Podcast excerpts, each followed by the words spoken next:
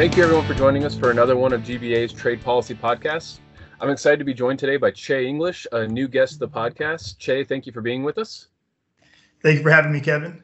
Yeah, I appreciate it. I'm really excited for the conversation. So, Chay uh, is at BGR and recently came over from Terri Sewell's office where he was chief of staff. And so, obviously, done, did a ton of work on the House Ways and Means Committee, lots of trade work, lots of tax work. Uh, I believe you were also responsible for a lot of um, Representative Sewell's duties as chief deputy whip and some of her coalition work as well. So, uh, we appreciate it. We appreciate you taking the opportunity to share your insight. Now, to dive in on some trade issues, I think what we wanted to cover here is some of the some of the news that's been moving around possible TAA, that's Trade Agreement Act or GPA reform in the procurement space, and then uh, also so listeners are aware, we're going to talk about China a little bit after that, and then also the WTO and and what the suspension of the Boeing Airbus uh, tariffs means for all of us. So, Chay, I'd like to get your sense on uh, the Trade Agreements Act. Just so you're aware, GBA uh, has a American Supply Chain Working Group where we've been doing a lot of work on procurement and supply chain issues mostly focused on Buy American policy and the the Biden uh, um, administration's Buy American EO. But many of our members really are less affected by Buy American issues and and rely more on the exemptions that are uh, that are available from the Trade Agreements Act because they hail from co- uh, countries that are traditional allies of the U.S. in the EU, Japan, so trade agreements with the United States. So. I'd like to get a sense of do you think that efforts to issue waivers under the TAA are real. Um, we saw a letter this week um, from 13 Senate Democrat offices asking for the Biden administration to waive the TAA uh, for contracts that are coming out of the most recent stimulus bill.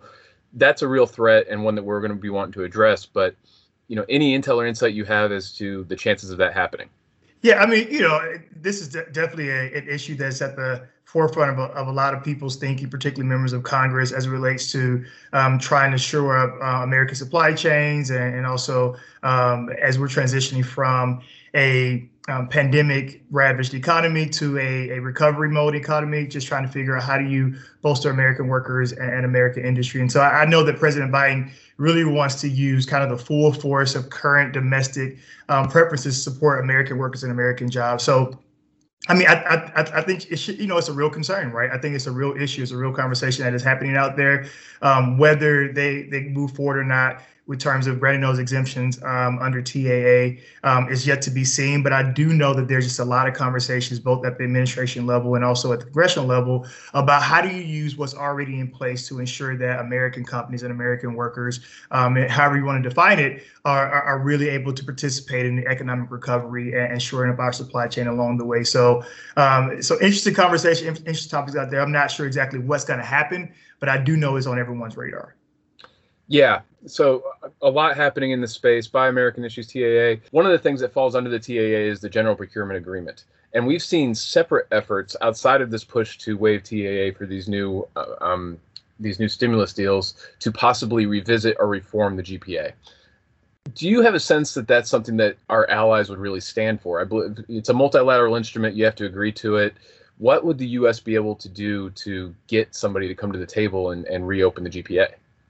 Right. I mean, so so here's here's the challenge, right? The U.S. really wants to re-engage with our allies around the country, around the world on the trade front. I mean, they really feel as though a lot of those relationships have have been decimated under the previous administration, and so they're trying to figure out ways uh, or entry points in order to engage them and revitalize those relationships. And I do think that if they were to try to go in and reform GPA um, right off the bat, then you would force a, you would face a lot of resistance from our natural allies. So I don't know if that's going to happen right off the bat what what a lot of um, um, what may happen is that the administration may try to engage in, in, in establishing some new FTAs um, with with our allies and and and maybe have that as an entry point um, in terms of having conversations around GPA. But I don't see a wholesale reforming of GPA because I think that there's a lot of landmines that could potentially step on that may ruffle the feathers of, of a lot of our allies who they really want to engage re-engage with.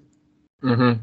Yeah, that makes sense. And we, we certainly have been working with the administration, the previous administration, and, and now with this administration to try to get some new free trade agreements over the finish line. US, UK, US EU's out there, obviously, um, and many of those provisions would be beneficial. Um, stepping back from kind of the pure trade issues into into some trade issues that also have geopolitical um, implications, and and you know the top the top geopolitical question that uh, I think is on everybody's mind has been for a while now is U.S.-China relations, and and the news this week is uh, yeah, it's it's the elephant in the room. It's it, it's that's it's, that it's, that is putting it mildly, right? it's the five elephants in the room. yeah, but you know the most recent news that, and the the event that we're all kind of focusing on right now is that there's going to be a meeting in Alaska between trade representatives from both China and the U.S. It seems from reports that China and the U.S. are coming to this meeting with with different goals. China looking for a full set reset of, from uh, a full reset on Trump administration policies, and the administration looking to potentially identify ways to work together on a on a few things while leaving a lot of those policies in place, like for instance Section 301 tariffs that a lot of our companies care about. So, what do you think is going to come out of this meeting, and and uh, what do you think we should be looking for? Yeah, I, I think that the Biden administration has has made it clear going into the meeting that it wasn't a um, strategic conversation or strategic meeting, as as China was trying to put it. That it was um, they were going to go in from position of strength uh, to to really try to um, show China that the, the Biden administration is going to engage with them directly. That that there are a lot of issues that had that may have been ignored under the Trump administration. That the Biden administration is really going to be headstrong on from human rights um, to to trade to um, you know being a good actor on the world stage. So you know, I, I, see this kind of as a was the starting gun at the gate where, where we can begin to to re-engage with China in a very direct way and and, and kind of renormalize some of those relationships. So I, I don't see a lot coming from this. Uh, Secretary Blinken and um, Advisor Sullivan have, have all but said that that this was going to be just a conversation and nothing more. Um, so you won't see kind of the the Anchorage Accord uh, coming out of this conversation. Um, you know, I, I think the U.S. will just lay out their priorities, um, lay out where the administration is going to be at on a lot of these issues, and, and and then go from there. And to your point earlier, I do think that China um, wants to view this as kind of this high level strategic um, talk, and and they're going to walk away with uh, you know a a understanding from the U.S. as to how we're going to move forward our relations. But that's not the case. I really think this is it's a starting starting point, a starting of the conversation, um, and we'll have several subsequent conversations following this one. Mm-hmm. Now, hmm. I'd be interested in your thinking on how this is going to affect the Hill and, and what Congress is wanting to do to, to react to China. Now, the, the number of bills that are focused on China we've had last Congress and this Congress are, are more than my tracking software can track. uh, there's there's uh, been just a ton of focus here, obviously, but we know, uh, you know, Senator Schumer, newly minted Majority Leader Senator Schumer, yeah. Uh, wants to focus on China early in this Congress. He wants to do a, a China week that I believe he's hoping will include bipartisan legislation sometime in April. Hearings in Senate Finance and elsewhere have already started towards this. Um, where do you see that going, and how does this the, the more diplom- diplomatic take that the administration is is having to deal with? How does that influence it?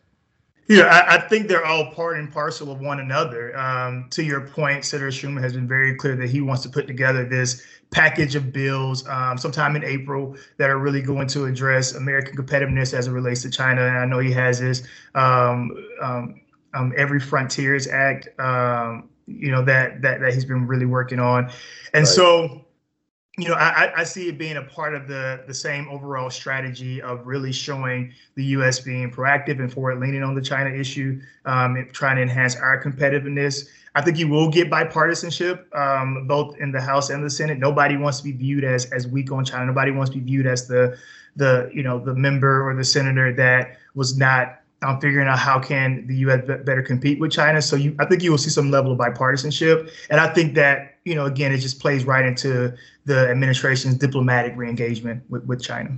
Mm-hmm. Sure.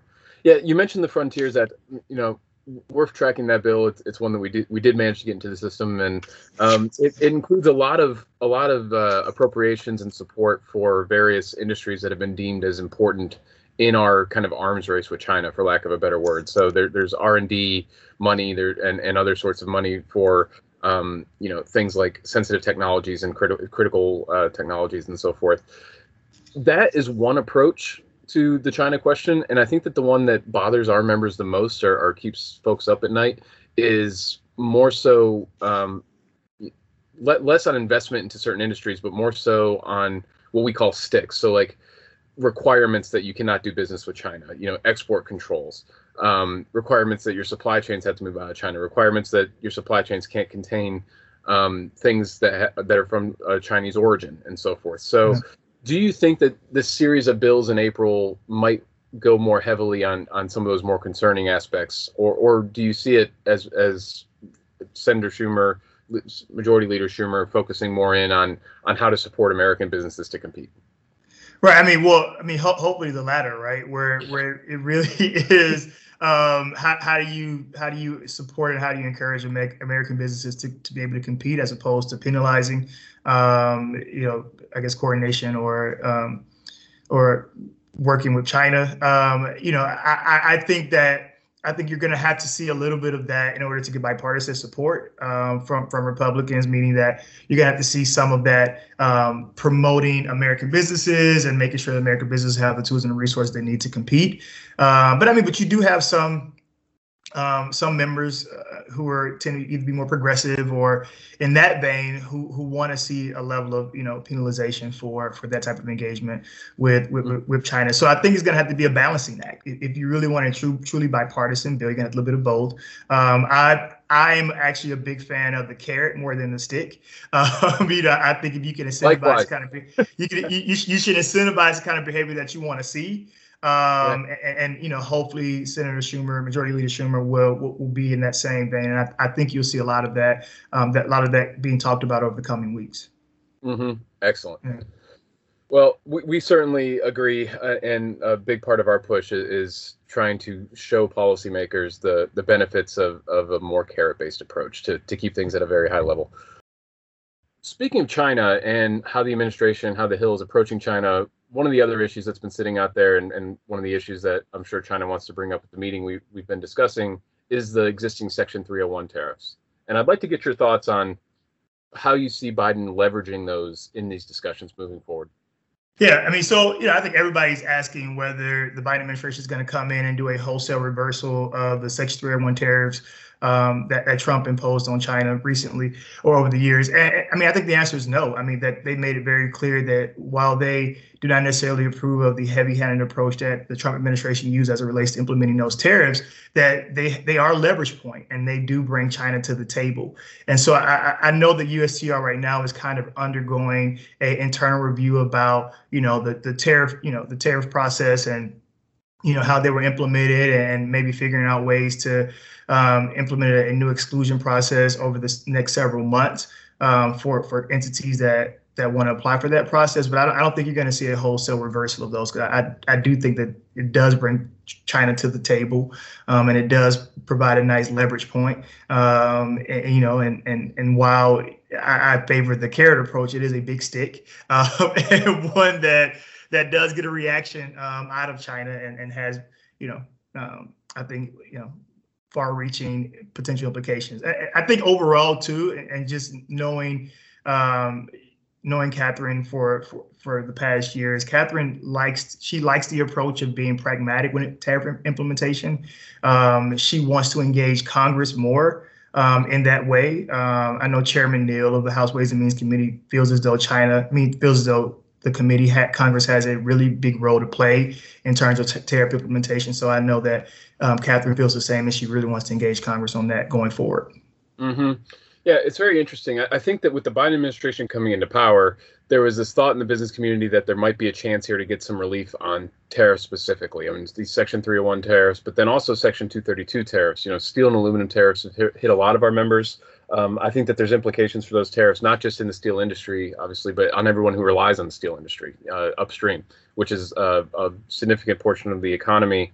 Um, but what we're seeing from the Biden administration on that as well is that there, there's a lot of support for the Section 232 tariffs and, and what they do for the domestic steel industry and and you know you, good union jobs and and, right. and how right. those factor in there. So I'd like to get your your thoughts on if you see any more daylight maybe for for some movement there.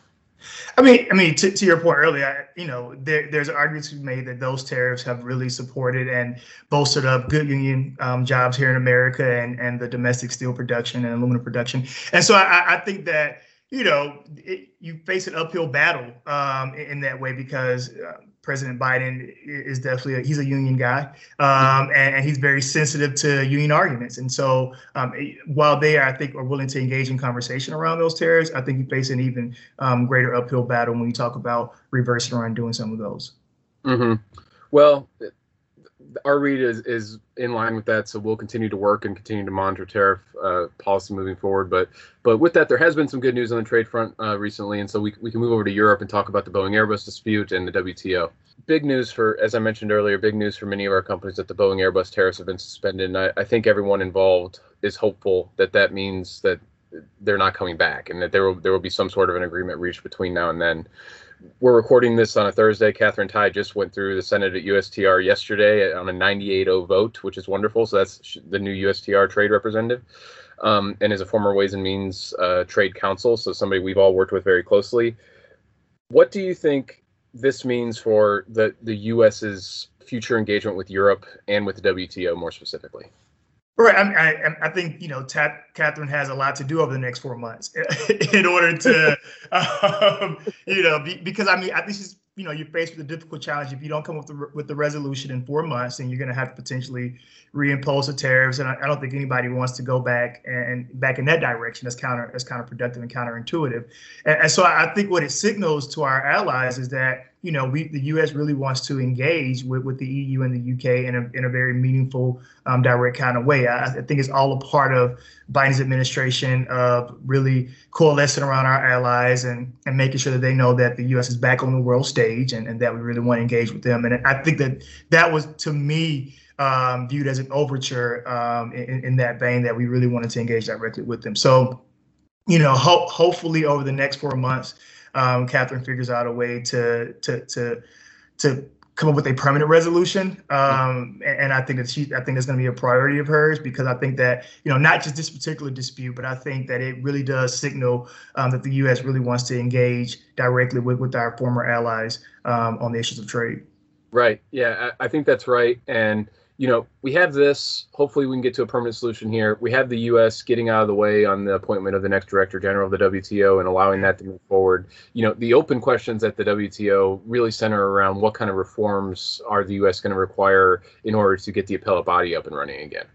And I don't know that the administration sees that as a short-term priority or a medium-term priority. Um, you know, currently they're continuing to block uh, judges from being appointed to the appellate body. But do you I'd be interested in your thoughts on if uh, you think the administration sees it as a priority, and and if so, what kind of reforms you think they might require uh, in order to move forward. Yeah, you know, I mean, it's just an all candor. I'm not sure that it's a short-term priority for the administration. I, I see it more as a medium and long-term priority for the administration. I think that you're going to see a lot of focus on, you know, um, shoring up the American economy over the next several months and um, figuring out how do you finalize some of the the lingering, as you mentioned earlier, FTAs that are out there. And um, so, so I, I don't necessarily think that that's going to be at the forefront of all of their thinking, but I think that there are some ongoing conversations that are happening right now to figure out what reforms need to be made in order to to shore up that body. Okay. Makes sense. Well, there's a lot going on, uh, a lot of work to be done in the trade space in the next little while. I want to thank you for joining us. I do have uh, toughest question for you though, being from Alabama, working for Miss Sewell, are we ending this on Roll Tide or War Eagle? is is Roll Tide every day? Uh, the the defending national championships. I was just wanting to make sure and and you know ruin your chances of running for senate one day down there. anyway, Thanks, guys. thank you, Jay. We appreciate it. Thanks for joining us.